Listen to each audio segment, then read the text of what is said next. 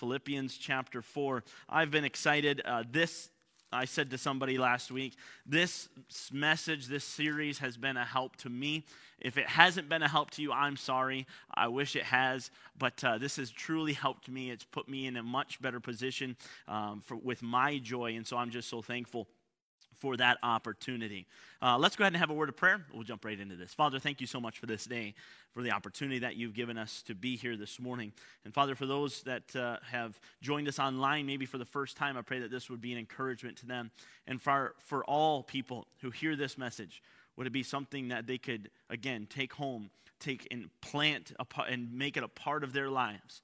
And help us, Father, to be uh, heavenly minded Help us to look forward to you. Help us to see Jesus in everything. Thank you so much for all you do for us. Thank you for dying on the cross for our sins. And we pray all these things in Jesus' name. Amen. How many of you, maybe you can uh, hit the like button or the heart button and spam it if you would. How many of you have heard this statement before? The grass is always greener on the other side of the fence. Spam the heart button, spam the like button if you've heard that statement before. The grass is always greener on the other side of the fence. This saying is almost always true. I want you to think about that. Some of you are going, hey, wait a second. This saying, the grass is always greener on the other side of the fence, is almost always true. Why? Because, again, as we've talked about many times in this series, it's about perspective. It's, it, that, that statement is simply and solely about perspective. As I'm looking at the other side of the fence, of course it's greener because I'm seeing it as greener. There have been adaptations to this statement. How about this one? Maybe you've heard of this one. The grass is always greener where you water it. The grass is always greener where you want it. So instead of looking at someone else's grass who's watering it and taking care of it, why don't you start taking care of your own grass? I, I've heard this one. The grass is only greener on the other side because you are not walking all over it. We've heard those things, and those are different things. And so we prospectively look at these grass greener statements. And if you're honest with yourself, yes, the grass is greener where you water it. And yes, the grass is greener over there because I'm not walking all over it. Again, it's all based on perspective. If we're honest with ourselves and we begin looking at all of our shortcomings and all of our problems that we have, and we look at other people's successes, then every one of us would be jealous and envious of someone else's life. If all of all we ever looked at in our lives was the, the problems and the, and the terrible things that we have done or that were the circumstances that we're in, and we look somewhere else and it will and look at their uh, successes and the, the wonder and the amazement of that, then of course we're going to look at the other side of the fence and say, man, that grass is so much greener. But so often, we think that we can get out of our current circumstances and things will be better.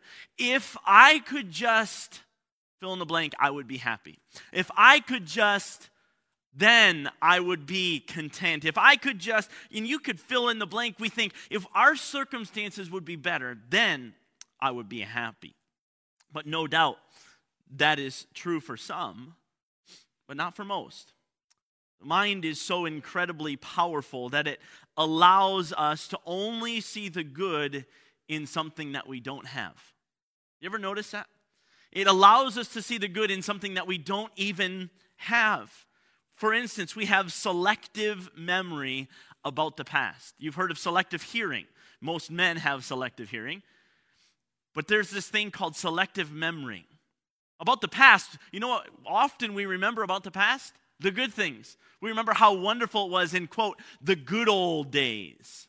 Well, I happen to know some people that lived in the good old days, and some of the stories they tell me wasn't the good old days. Listen, we can look at those things and say, man, they were wonderful. We seem to only remember the good.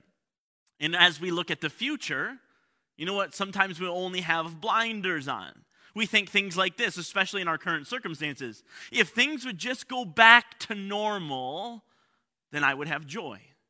If things would just go back to normal, I would have joy. But let me ask you this question Were we really joyful when things were normal?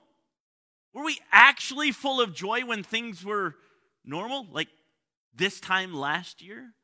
Were we actually joyful then? Will we really be joyful if things are different in the future? Probably not, because the problem is we haven't dealt with the heart issue. We haven't dealt with the root of the problem. We only base it upon our circumstances. And so we have blinders on for the future, and as we look into the past, we have selective memory. The fact of the matter is this, and please don't miss this. If you're in the habit of writing things down, please take some time and write this down, but please don't miss this. If you cannot be joyful in your present circumstance, you can never be joyful. Let me say that again, and I mean this with all my heart. If you cannot be joyful in your present circumstance, you can never be joyful. You see, you have to be present to be joyful. You can think, oh, in the future I'll be joyful, but when you get there, then it's your present. You cannot be joyful in your present circumstance. You can never be joyful. When you are constantly looking to the past and constantly looking to the future for everything to change or to be different, you will never be joyful in the present. It won't happen. I want to give you this message that I've entitled this morning very simply to finish this off. Your contentment brings joy. Your contentment brings joy. Again, if you're in the habit of writing things down, write this down. Joy in the present can only come from contentment. Joy in the present can only come from contentment. Let's look at Philippians chapter 4. We finished in verse 9 last week. Let's go ahead and continue here in verse 10. The Bible says this But I rejoiced in the Lord greatly. We've spent a lot of time on rejoicing in the Lord. That now at the last your care of me hath flourished again, wherein you were also careful, but ye lacked opportunity. Again, he's talking to the Philippians and saying, Listen, you've taken care of me and you've looked out for me and you've helped me. Look, verse 11. He says this not that I speak in respect of want, for I have learned in whatsoever state I am therewith to be content. Verse 12 I know both how to be abased and I know how to abound. Everywhere and in all things I am instructed both to be full and to be hungry, both to abound and to suffer need. Verse 13 I can do all things through Christ, which strengtheneth me. Verse 14, notwithstanding, ye have well done, that ye did communicate with my affliction. Now, ye Philippians know also that in the beginning of the gospel, when I departed from Macedonia, no church communicated with me as concerning giving and receiving, but ye only. For even in Thessalonica, ye sent once and again unto my necessity, not because I desire a gift, but I desire fruit that may abound to your account. Verse 18. But I have all and abound. I am full, having received of Epaphroditus the things which were sent from you in odor of sweet smell, a sacrifice acceptable. Watch this now, well pleasing to God. Verse 19. But my God shall supply all your need according to his riches and glory by Christ Jesus. There are several familiar verses in this passage. But I want to take this passage as a whole. I want to break it down and hopefully show you how your contentment can bring you joy in any circumstance.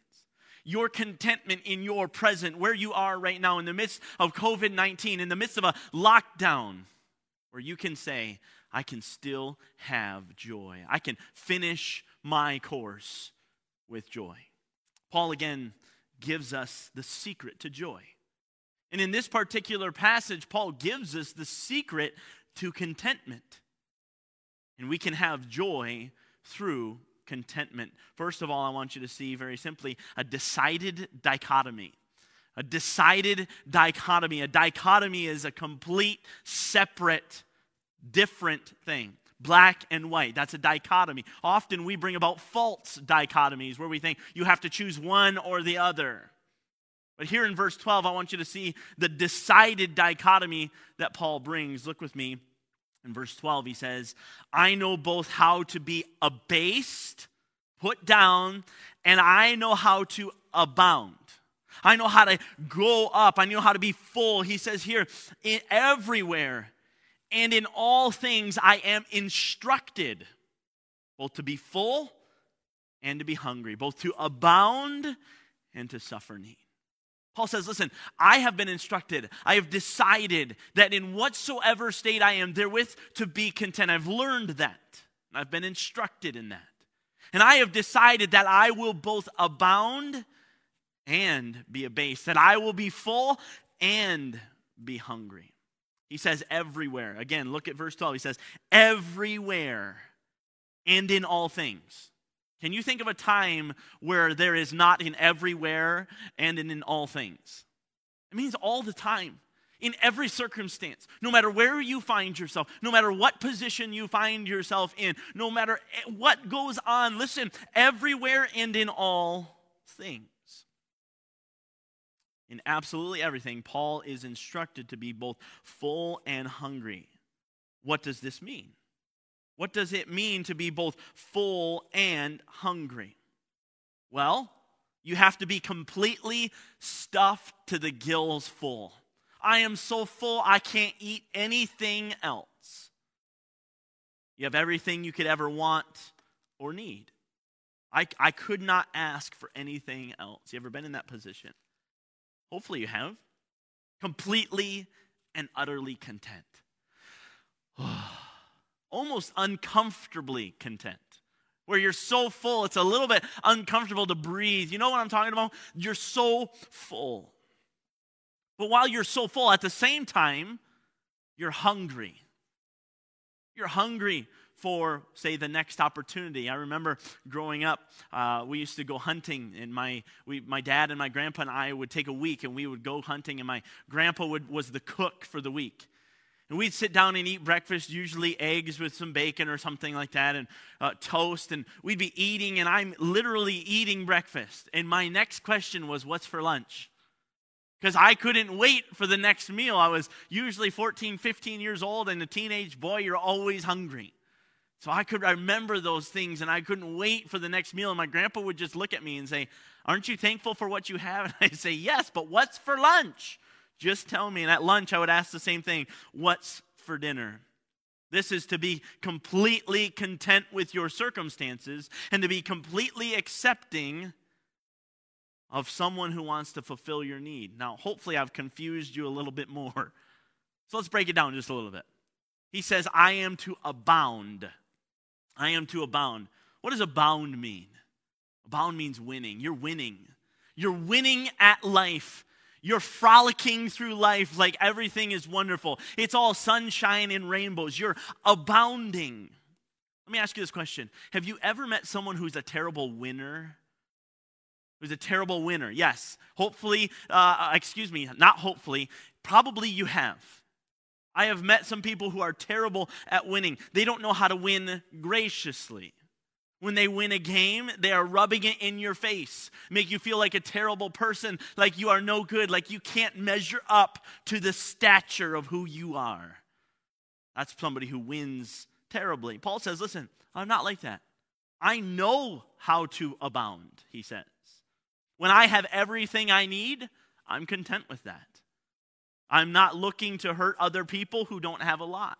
I'm not looking to rub it in their face and say, Look at all the things that I have, and you're no good. He says, I am perfectly joyful to be sitting around the table with a table full of food, a fire crackling in the background, warmth, and a roof over my head. I'm completely content with that. But he says, I know how to abound. Everything's going super well. Most of us view this as success. Yeah, I'm happy, I'm joyful with success. But he says, I not only know how to abound, I know how to be abased. You know what abased is? Abased is losing. And I, I feel like I'm losing. Have you ever met someone who's a terrible loser? Again, all of us probably have. Their, when they lose, they absolutely throw a fit. Rolling on the ground, kicking and screaming. Throwing a fit winning, excuse me, whining about every bad call in a sporting event and how it's always someone else's fault. We've all seen people like that who are terrible losers. Paul says again, I'm not like that. He says, when I don't have anything, I am content with that. I am not looking to blame someone else for the position I am in. I am perfectly joyful to be sitting in a jail cell or a dungeon, chained to a wall or to a soldier or to another prisoner with nothing to eat. He says that. Listen, I know how to abound and how to be abased. Everything is going all wrong, and I'm content with that. Most of us view this, anything that goes wrong, as losing, but not Paul. Paul wasn't depressed when he was abased, he was joyful when he was abased. He was content with either thing. I know how to abound and how to be abased. If we're honest with ourselves, most of us know how to be joyful when everything is successful. Let me say that again. Most of us know how to be joyful when everything is successful. We have a home, we have food on a table, we have money to order skip the dishes. Our spouses, our children are well, they're healthy, etc. Listen, we could just go on and on. We have our jobs, we have all of these different things. Most of us know how to abound. We're joyful in abounding, where everything's going smoothly. We're able to go out and about and do the things that we want to do. We're not in lockdown. We're not frustrated with the government. We're not angry at our neighbor for doing something that we don't like them doing. We're, we're not frustrated here and there. Listen, every we're winning. We're winning, and it's joyful. Most of us are good at that. But there are very few that are good at losing. When things aren't just the way we like it, guess what we do? We throw an adult temper tantrum. We throw a fit. We get upset at the government. We get upset at each other. We blame this person and that person, and we do this and we do that, and we get angry, and we're just, this frustration begins to grow. Listen, we don't know how to be abased, we don't know how to lose. Paul said, I have learned how to be content wherever I am at. Look at verse 11 again. Not that I speak in respect of want. For I have learned, it's not something that you just turn the switch on, it's something you learn in whatsoever state I am therewith to be content. Listen, if I'm eating dinner with all of my friends, I'm content. If I'm in a jail cell far removed from them all, I'm content. He knew how to be, how to abound and how to be abased. How could Paul say this? How did Paul get to this point to where he learned this? Well, I want you to see number two an awesome accomplishment. Most of us would say, man, if I could just get there, that would be awesome. That would be an awesome accomplishment. How did it happen? Paul again remembered something that we often forget. He remembered something that we forget, and that is this God is in control. God is in control. Let me say it one more time God is in control. How in the world could I be uh, uh, uh, content in a jail cell with no food, no light, uh, strapped, chained to a wall? How, how in the world can I be content? Because Paul realized God is in control. Paul could be happy wherever he was, in whatever circumstance he found himself in, because he realized God had put him there. 2 Corinthians chapter 11 and verse 24 through 27. The Bible says this of Paul. Paul's saying this. Listen, he says, Of the Jews, five times received I 40 stripes, save one. Thrice was I beaten with rods. Once was I stoned. Thrice I suffered shipwreck. A night and a day I have been in the deep, in journeyings often, in perils of waters, in perils of robbers, in perils by mine own countrymen, in perils by the heathen, in perils in the city, in perils in the wilderness, in perils in the sea, in perils among false brethren, in weariness and painfulness, in watchings often, in hunger and thirst, in fastings often, in cold and in nakedness. Listen, Paul went through all of that. We could probably pick, what, two or three out of that that we've been through? Maybe. Not even to the extent that he was. He already said earlier in Philippians, he said, Those things which were gained to me, those I counted loss. The abounding things, man, that were given to me, the wonderful country that I grew up in, and the wonderful family that I have, and the wonderful heritage. He said, I counted those things as loss, and the things that fell out unto me, those nakedness, those cold, those perils that were given to me, he says, those, those are for a reason. He said, Christ gave me the good things. Hey, every good gift and every per- perfect gift cometh down from above, from God. Christ gave me the good things, and Christ put me in the bad situations. But it was all for a reason. I want to refer you back to Philippians chapter 1 and verse 12. Paul very simply says this But I would ye should understand, brethren that the things which happened unto me have fallen out rather unto the furtherance of the gospel. Paul said, The things that I counted gain, I counted loss. And the things that hurt me, I just went with because that furthered the gospel. Look at what Paul says in verse 13 of Philippians chapter 4. He says, I can do all things through Christ, which strengtheneth me. I can abound and be content. And I can be abased and be content because Christ is there. He is the one who strengtheneth me. We take this verse out of context all the time. We think, well, I, I should be able to uh, win and, and do the best and climb the corporate ladder and all these things because Christ can do, all, I can do all things through Christ. We forget that Paul said, I can abound and be abased. Let me ask you, when you're at the bottom of the totem pole, when you get fired from your job, when you lose your job, when you get laid off, when you're unemployed, when you're in a lockdown situation, let me ask you do you still believe you can have joy through Christ? Do you believe that you can still be content because of Christ? Can you do all things through Christ? When things are abounding and when things are abased. I can be content in the bad because of Christ. I can be content in the good because of Christ. Very simply, whatever I do, I'm going to do through Christ. Because that's the only way to contentment.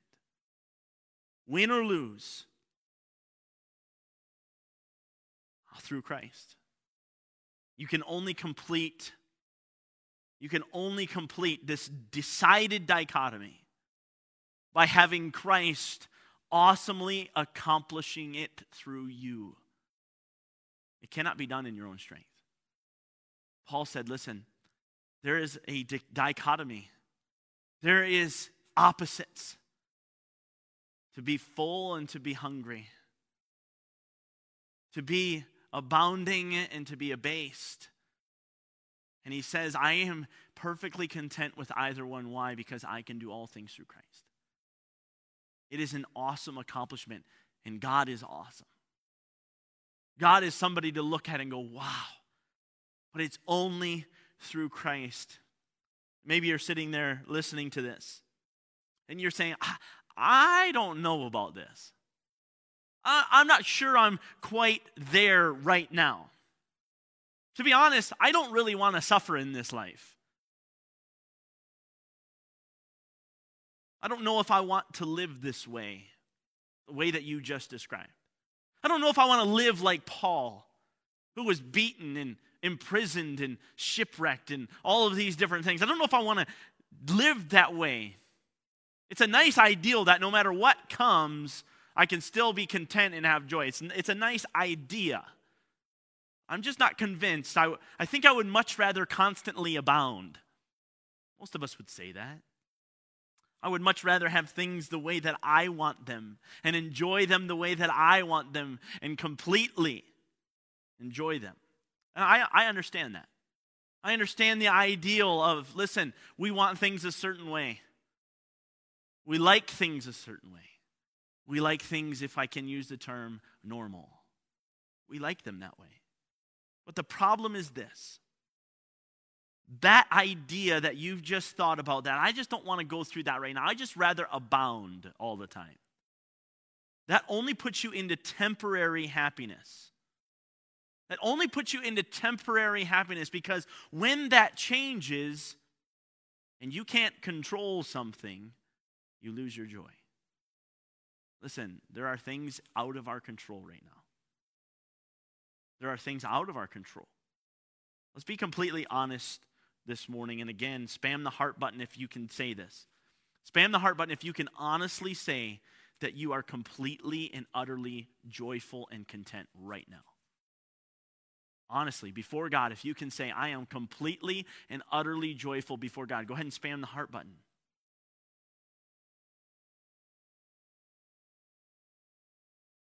If you are completely and utterly joyful about the condition of our city, or our province, or our country, most of us are not.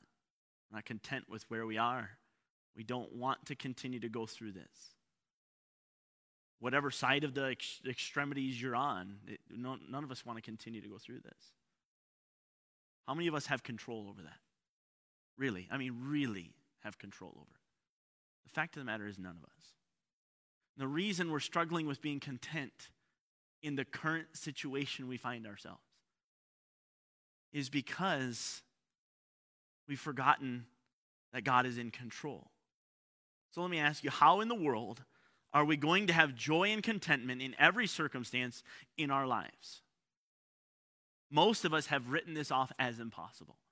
Yeah, Pastor Yeomans, we know we're supposed to trust Christ, trust God. We know, we know, we know. There's something that you need to know about the word content. Content. Content, as Paul says here in verse 11, whatsoever state I am therewith to be content. The word content, in fact, is the exact same spelling of a different word the exact same spelling of a different word. The only difference is where you put the emphasis on the word. So, content or content. Content or content. The root word for content found here in Philippians chapter 4 simply means barrier, such as a fence, a wall, whatever you want, some sort of barrier. So, contentment literally means this. Hear me. Contentment literally means to be joyful in your side of the fence. That's what contentment means. Contentment literally means to be joyful in your side of the barrier. How? How am I going to do that, Pastor Yeomans? All I can look at is the bad, the brown grass, the scarcity of grass over here. And I look over there and go, wow, look at how, better, how much better it was then, or it's going to be better in the future. I can only see the good. How am I going to do this? Let's take a look at this just a little bit differently. So follow me. Think about a box, just a standard cardboard box. Most of you are receiving Amazon packages in them. Think about a box. Guess what a box has? It has barriers on all sides, four sides, actually six sides. When you close that box, it has barriers. The point of the box is to keep things inside of it. Let me say that again. The point of the box is to keep things inside of it. When you open up the box and you reach in and you remove something, what do you remove? You remove the contents of the box. It's the same word as content, different emphasis. Let me ask you a very specific question, and this is where I'm getting. Where are you content? Where are you content? Into what barriers have you placed yourself? If I can ask it in a crazy way, what box have you put yourself in? Have you put yourself in the box of this earth? Or have you put yourself in the box of heaven? What barrier, what are you a content of? I want to show you simply number three a heavenly hunger. Hear me out.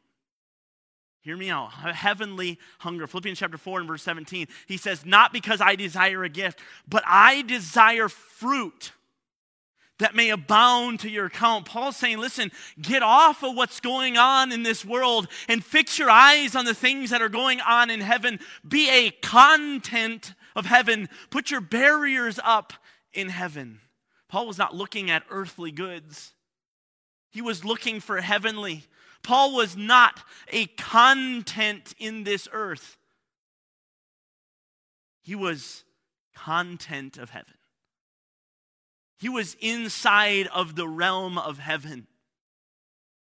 His fence, if you will, was heaven. Matthew chapter 6, verses 19 to 21. Lay not up for yourselves treasures on earth, where moth and rust doth corrupt, and where thieves break through and steal. But lay up for yourselves treasures in heaven where neither moth nor rust doth corrupt, and where thieves do not break through nor steal. Wait, here it is. For where your treasure is, there will your heart be also. Hey, my heart's in heaven, my treasure's in heaven. And so I'm a content of heaven, and I am content in it. Paul's heart was in heaven. So many of us are contents of this earth. That is all we live for. We live for this present moment in our lives. We want to make this side of the fence greener. Hear me. We're, we live in this world. When we want to make this side of the fence greener, but I've got news for you. This side of the fence is dead and dying this side, where you find yourself physically on this earth right now, it is dead and dying, and you will constantly be looking for greener pastures. Some of you will look for a different spouse because you think this one's not meeting my standards. Some of you will look for pleasure. Some of you will look for another job. Some of you will look for a different uh, uh car, house, I mean, fill in the blank. We, we live for this earth and we're constantly looking for the biggest and best thing. You think, how in the world can I just be content here on this earth with what I have? Listen, you can't because it's dead and dying.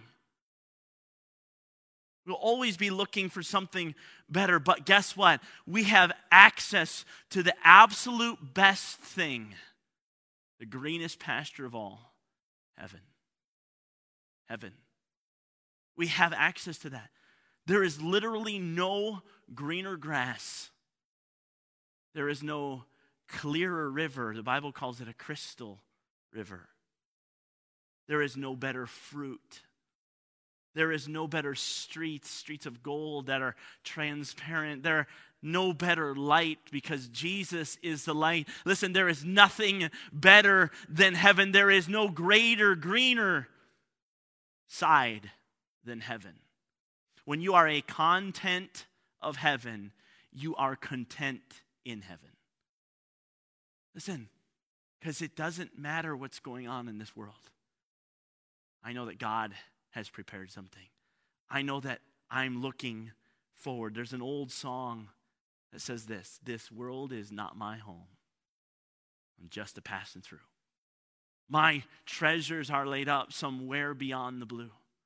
The angels beckon me from heaven's open door, and I can't feel at home in this world anymore. It's an old song, but listen, so true. Colossians chapter 3, verses 1 and 2.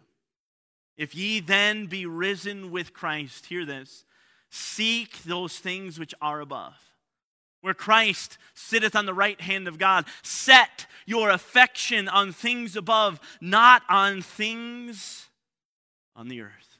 Matthew 6:33, but seek ye first the kingdom of God and his righteousness. And all these things, the things that you want to be content, will be added unto you. Very simply this. When you quit looking at this earth and you turn your eyes upon Jesus, you look full in his wonderful face, the things of this earth go strangely dim. they don't matter anymore. You say, Pastor Yeomans, how, how do I be content in this world? You look toward heaven and you start laying treasures up there. And guess what? It won't matter what a virus does. It won't matter what the government does. It won't matter what your neighbor says to you. It won't matter uh, what, what happens to your job. It won't matter if you're put in a prison cell. Because you are content and you are a content of heaven. When you put your barrier up in heaven, you won't want to look anywhere else. There's no greener grass anywhere than heaven. Your contentment brings joy. Your contentment can only come from where you place yourself. Let me ask you very simply where are you? Where are you? Are you living on this earth? Or are you living for heaven? Are you heavenly minded? That doesn't mean we forget about the things of this earth completely and utterly. We still have a job to do. We still have uh, things to do here. Still have a responsibility to glorify God in everything that we do. But our focus ought to be on heaven. Are you in heaven or are you stuck here on earth? Are you looking at all the bad things? And are you having joy stripped away from you at every turn? Listen, if you know Jesus Christ as your personal Savior, heaven can never be stripped away from you. The Bible says that God places you in his hand and no man can pluck you out of that. I go to prepare a place for you. But we're not so, I would have told you going to get this ready for you. It can never be stripped away. You might be listening today and you don't even know if you're going to heaven or not. I want to encourage you.